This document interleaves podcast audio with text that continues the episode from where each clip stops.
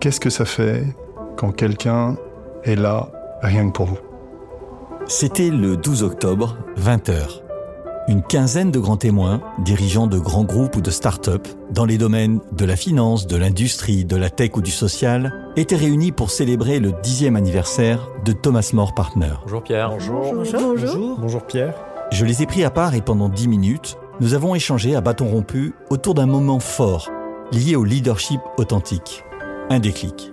Est-ce qu'il y a eu un passage, un déclic? Oui, j'en ai un absolument fantastique. Et ce moment a été pour moi très très euh, révélateur d'une forme de vocation. Je leur ai demandé si cela avait déclenché une dynamique autour d'eux.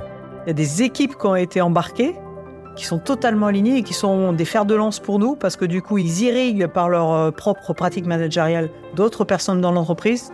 Avec des bénéfices dont ils avaient mesuré les effets dans le temps des conversations qu'on peut avoir qu'on ne pouvait pas avoir, une, une, capacité à regarder vraiment les problèmes qu'on n'avait pas avant et une capacité à en discuter et à essayer d'élaborer ensemble une solution. Mais aussi des fruits inattendus. Ce à quoi je m'attendais pas, euh, qui m'a surpris, je dirais la joie. Ces expériences de rencontres frappantes créent l'enthousiasme. Et je crois que l'enthousiasme est la maladie la plus contagieuse qui soit. Quand je reprends la vision du succès qu'on avait définie et les résultats aujourd'hui, on a été au-delà de nos espérances. 7 minutes, un déclic, une voix qui vous interpelle. Et je pense que plus que jamais, une pratique de leadership authentique est indispensable pour te confronter à l'autre et construire ensemble une solution meilleure.